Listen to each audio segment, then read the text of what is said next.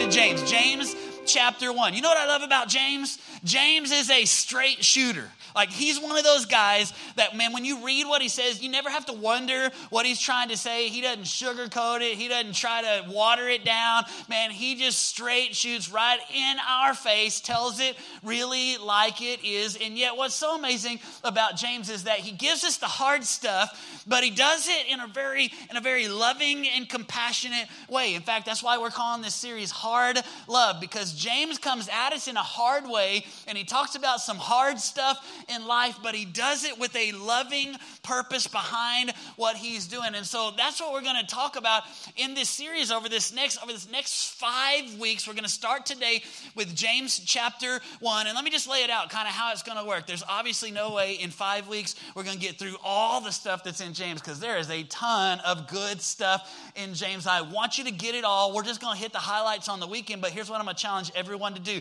There are five chapters in the book of James, then there are five days, Monday through Friday, not counting the weekend. Here's what I'm going to challenge you to do. Starting tomorrow and every week throughout this series, would you help me out by doing this? On Monday, read James chapter one. On Tuesday, read James chapter two. Th- Wednesday, James chapter three. On and on. And do that every single week during this series. And at the end of the series, you will have read through James five times. I think we'll get it all by then, right? All right, so let's look at it. James chapter one. James pretty much just starts it off, I mean, hitting us hard from the very beginning. And look what he says in verse one. James, a servant of God and the Lord Jesus Christ, to the twelve tribes scattered among the nations. Consider it pure joy, my brothers, whenever you face what? When you face trials of many kinds. Because you know that the testing of your faith develops perseverance, and perseverance must finish its work so that you may become mature and complete, not lacking anything. Now, James, I mean, he doesn't waste any time. He just gets right to it. He doesn't sugarcoat it. He doesn't do any small talk. He just comes out right from the very beginning of this letter that he's writing to the Christians that are scattered all over the world. And the first thing out of the box, he says, guys, life's going to stink sometimes. You're going to have problems. Like, how many would like to get a letter like this? Maybe an email where in the subject it just says, life sucks sometimes. How many would say, I'm not going to open that email, right? And that's basically the way James just starts out. Hey, guys, you're going to have problems. There's going to be struggles. There's going to be difficulties in life. There's no beating around the bush. There's no sugarcoating it. You might as well just know it right now. You're going to face problems. And James basically just breaks it down for us, and he tells us a few things about problems. I want to hit these today. If you're taking notes, you might want to write them down. The first one is simply this, that James basically just tells us that problems are unavoidable. Isn't that true? Like, you can try to hide, but problems will find you. They're going to come your way. You're going to have struggles. You're going to have difficulties. It doesn't matter who you are. Doesn't matter who you know. Doesn't matter where you were raised or where you were born. It doesn't matter your name. It doesn't matter. It doesn't matter the color of your skin. Everybody is going to have problems. I got problems. You got problems. All God's people's got problems. You know what I'm saying? And I, saw, I know some of you are going, well, Pastor, that doesn't seem very positive today. Could you give us a more positive message? Well, here's the deal. I'm positive. You're going to have problems. You really are. I mean, they're going to come. You can't avoid it. And I know some of us are going, man, that, you know, that doesn't sound very good today. I'm not sure I really want to believe what James has to say. Well, if you don't believe James, then just believe James's half brother. His name is Jesus. And look what Jesus says about it in John chapter sixteen and verse thirty-three. He says, in this world, you what? You will have trouble. Some people say, I'm a Christian. I gave my heart to Jesus. That must mean I'm not going to have any struggles. All my problems are going to be gone because I said a prayer and gave my life to Jesus. And Jesus said, no, no, no. The opposite is actually true. That in this world, you're going to have problems. You can't avoid it. You can run and hide, but they will find you. Are you encouraged yet? Yeah, I know. Number two, write this one down. The second thing about problems is this, is that not only are problems unavoidable, is that problems are unpredictable. Isn't that true? Like, how many have noticed that? That you can be having a great day, everything's going good, you're driving down the road, it's a sunny day, you got the radio playing, and then all of a sudden, behind you in the rearview mirror, you see those lights, you know what I'm saying? Or maybe you're driving down the road and everything's good, and all of a sudden your car, you start, you hear that knocking in the car. Or, I mean, it can be, I mean, any, it come from anywhere. It can come from any phone call at any moment of any time in your life, that things can go from really good to really bad, and they just come unexpectedly in life. In fact, this is what James was saying in verse number two. Look what he says. He says, consider it pure joy when you face trials. Hey, you're going to face trials. And then look what he says, of many kinds. So look at this. There's going to come trials and problems that are going to come your way, and they're going to come from all different directions. In fact, this word face, he says, you're going to face some trials. You know that word face, if you actually uh, study it in the Greek there, it actually means to come upon or to fall into unexpectedly. Basically, James says, hey, guys, problems are going to come. You can't avoid them. You can't predict them. They're going to come your way, whether you like it or not. They're going to come at the moment when you least expect it. But then notice number three. This is where this is where the hard part begins to become the love part. Because notice what he says. He says, hey, problems are unavoidable and problems are unpredictable. But here's what he says. Problems are not unprofitable. In fact, James says, hey, I'm giving you some hard stuff, right? But I'm going to tell you that the hard stuff in your life actually has a loving purpose. There's, there's actually a reason for it, that, that even though you're going to go through struggles, even though you're going to go through problems and trials and difficulties in your life, that God can actually take those problems and those trials and those struggles, and he can actually work them and use them for your good. In fact, here's the deal. Write this down. Every problem has a purpose. In fact, why don't you say that with me today on the count of three? One, two, three. Every problem has a purpose. Come on, say it again. Every problem has a purpose. Some of you are here today and you're facing some problems. You're going through some struggles in your life, and you're wondering, why am I going through what I'm going through? And here's what I want to tell you. I may not know why you're going through what you're going through, but here's what I know. There's a reason. That God can actually take the problems and he can actually use them for your profit. In fact, the word problem, if you study the word problem in the Latin, the word problem in Latin is actually the word probleme. And that word actually means, it's so incredible, it actually means to spring forward, to advance forward. Now, most of us, that's not the way we look at problems, is it? Like most of us, we look at problems more like to set back, right? We look at a problem as something that sets us back. But actually, when we look at problems through the perspective that James looks at it through, we see that a, that a problem may not be a setback. It might be a temporary setback. But what it really is, is it's a setup.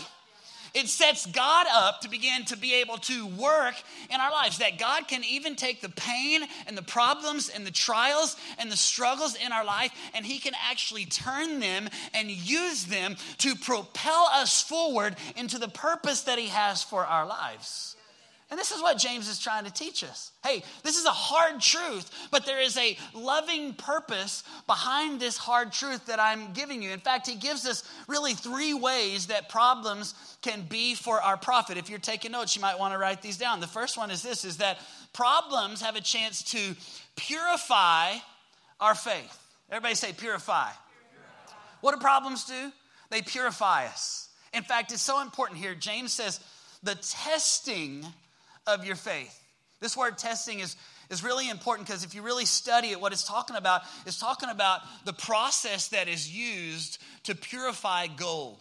Now think about this for just a second. If you have gold, or if you have a precious metal, they will take that gold, and it's not pure gold when they first mine it out of the ground. It has all kinds of impurities and all kinds of, of things. But what do they do is they take that gold and they put it into a furnace. They put it into a fire. And then they turn the heat up really, really, really hot. And then what happens is that all of the pure, the impurities that are a part of the gold that was mined out of the ground, those impurities can't stand the heat. And so what happens is those impurities are burned away until when they're finally finished with the process, when they've gone through the testing process for the gold, here's what happens. You bring it out and suddenly you have pure gold. All the impurities, all the stuff is burned away, and now the gold is pure. Now the gold has a greater value. And here's what James says. that problems and struggles and trials will do in our lives. It's like it's like a testing process that, that we go into the heat, man. And sometimes some of you are here today and the heat is on in situations in your life. And man, you're in what, what the, the King James called a fiery trial, that the fire is burning around you. Man, it's hot and it's uncomfortable and it's difficult. But here's the hope that you can have, that even in the midst of that struggle and that difficulty, that God is burning away all of the impurities and all of the stuff in your life so that you can come out as pure gold the way God created you to be. Come on. In fact, this is what this is what Job was talking about. How many remember the story of Job? How many would say Job had some problems, right? I mean, in one instant, like out of nowhere, unexpectedly, suddenly Job loses his family, he loses he loses all of his flock, he loses his home, he loses his business, he loses everything in just in just one moment. And if anybody could have been mad at God, it would have been Job, right? If anybody had an excuse to complain a little bit, in fact, his friends tried to get him, even his own wife tried to get him to just deny God and just curse God and die. But I want you to notice what Job said about the trouble that he went through. In Job twenty-three and verse ten, it says, for he, talking about God, has tested me through the refining fire, and I have come out on the other side as what? As pure gold. You see, some of you, man, God sees pure gold in you, but in order to bring you out as the pure gold, the potential that he has in you, he's going to have to allow you to go through some struggles and some trials and some stuff to burn away all the other stuff, to build up your faith and make it completely pure the way that he's called you to be. And here's what you got to understand, guys. You're never really going to know what faith is until you face some problems. I mean, think about it. Like, you're never going to know how to have faith until you go through some stuff that requires you to have faith. You're never going to know what it's like to know God as your peace until you go through some storms.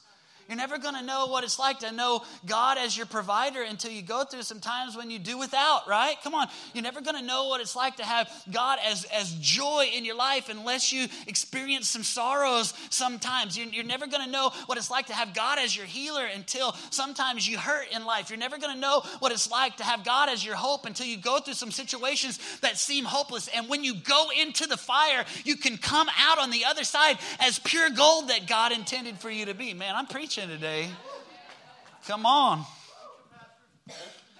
Here's what problems do. They purify our faith. Number two, write this one down. Problems have the opportunity to fortify our patience. Everybody say fortify. Verse three, look what it says. And the testing of your faith develops perseverance. You know what perseverance is? Perseverance is the ability to keep from quitting. Perseverance, if you studied in the in the Greek, it's actually the ability to stay under pressure. How many know we got a lot of pressure in life? Come on, right? And how many know some people do well at standing up under the pressure and some people don't do so well at standing up under the pressure? And what's the difference? The difference is what James is talking about. Have we allowed the problems and the struggles in our life to build perseverance in our lives? See, that's what problems do, is they is they fortify. They, they fortify our patience. They build perseverance in us. They give us staying power. You know, the truth is, as a pastor, you know what I see in a lot of people, what they really need? They need some staying power. Because you know what happens is they're, they're really good whenever things are going good. I see them all the time when things are going good in life. And then when struggles come, suddenly I don't see them anymore. And what was the problem? Was they didn't realize that, that sometimes the Lord will even allow these struggles and these problems to build us up, to, to strengthen us so that when so that when our destiny comes along, we will be prepared for it. It, it just kind of makes me think about an athlete. When you think about a professional athlete and the man, the things that they put their body through. I mean, think about the training that they go through and how difficult it is, like the strain. I mean, they put a lot of pressure on their muscles, put a lot of pressure on their on their uh, bodies, even on their on their minds mentally. And they do it for hours and hours and hours at a time, all for that one that one moment under pressure. I mean, think about the Olympics or something like that. Someone that runs, you know, a sprint, and it might be it might be twenty seconds worth of running, and they spent twenty thousand hours preparing for those twenty seconds. But what was happening was in those hours that they spent sweating and hurting and, and all the pain and all the pressure that they went through was all for that one moment that they would be able to stand under the pressure when all eyes are on them. And here's the deal. There's going to come a time in our lives where we're going to step into the purpose and the destiny that God has for us. And if we hadn't had some struggles and some trials to build us along the way, then we're not going to be ready when that time comes. And so we got to prepare ourselves. And what happens, what builds our faith, what prepares us is those moments that we're in the struggles and we depend upon God so that when the time when we truly step into our purpose and our destiny, we will be ready for it. This is what problems do. Man, they purify our faith. They fortify our patience. Number three, man, this is so good. They sanctify our character. Here's the deal. I've said it a million times here at LifeGate over the last ten years, so I'm going to say it a million and one. Is that all right? God is more concerned with your character than he is with your comfort. So true. Most of us, you know what we're concerned with? Being comfortable. We're concerned with our happiness. We think that's what is most important in life, but God doesn't see it that way. It's not that God doesn't want you to be happy. I mean, he does, but you know what he wants more than that? He wants you to, to be growing into the holiness, into the character, into the nature of Jesus Christ. He's more concerned with who you are than how you feel at the moment. And so when problems come, they don't feel good, right? And so what do we do? We get upset at God. God, why did you allow me to go through this problem? And God has a purpose for the problem, and that purpose is not necessarily to make you feel good because it can be painful at the time. The purpose for that problem is to build your character, to make you into the image and into the nature of his son, Jesus Christ, to grow you into maturity. In fact, that's what James said right there in our passage. He says, here's the reason for the problems, that you may develop perseverance, and perseverance may finish its work so that you can be mature and complete, not lacking anything. Isn't that the goal, really? The goal is not happiness. The goal is maturity. The, the goal is growing into full, mature faith to look like God's son, Jesus. Now, here's the deal. If we're going to look like Jesus, then guess what? We're going to have to go through what Jesus went through. Most of us think as a Christian, it means I'm not going to have any problems. Well, if you look at Jesus, if he's the one that we were following, how many would say Jesus had some problems?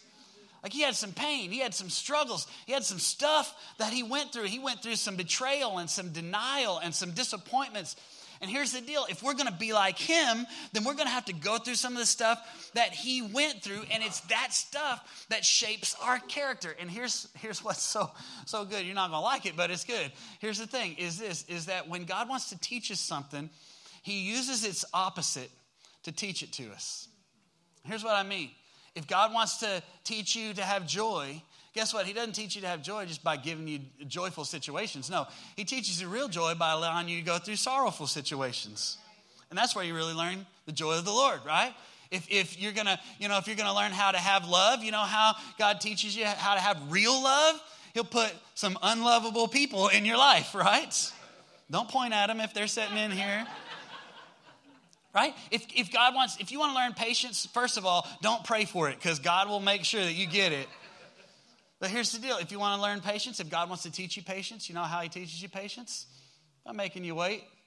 And over and over and over, this is the way that it works. But there's a purpose behind the pain. There's a purpose behind the problem that God is developing and building our character so that we can look like Jesus, so that we can be in the image of his son, Jesus Christ. Because God's not, not as concerned about our comfort or our happiness as he is about our character and our holiness. And so he will allow struggles sometimes. Well, that, that means God must be a mean God. No, he's not a mean God. You know, he's a loving God. He loves us enough, just like we love our kids, that we don't give them everything they want all the time because we know that that wouldn't be good for them, right? We we love them enough that we even allow them to struggle a little bit sometimes because we know it's good for their character. It's hard love. It's tough love, right?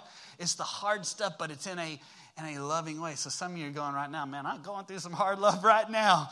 I got some struggles and some stuff that I'm facing and all this. I mean, it helps a little bit to have perspective, but I don't know what to do about it. What do I do when I'm going through a problem or a struggle in my life, Pastor? Well, here's the cool deal is that James does, doesn't just give us the hard stuff. He teaches us what to do when we're in the middle of the hard stuff. In fact, he gives us really three things in this passage that we can do when we're struggling with problems and, and when we're going through uh, the testing of our faith. The first one is this. If you're taking notes, write it down. You got to rejoice. Everybody say rejoice.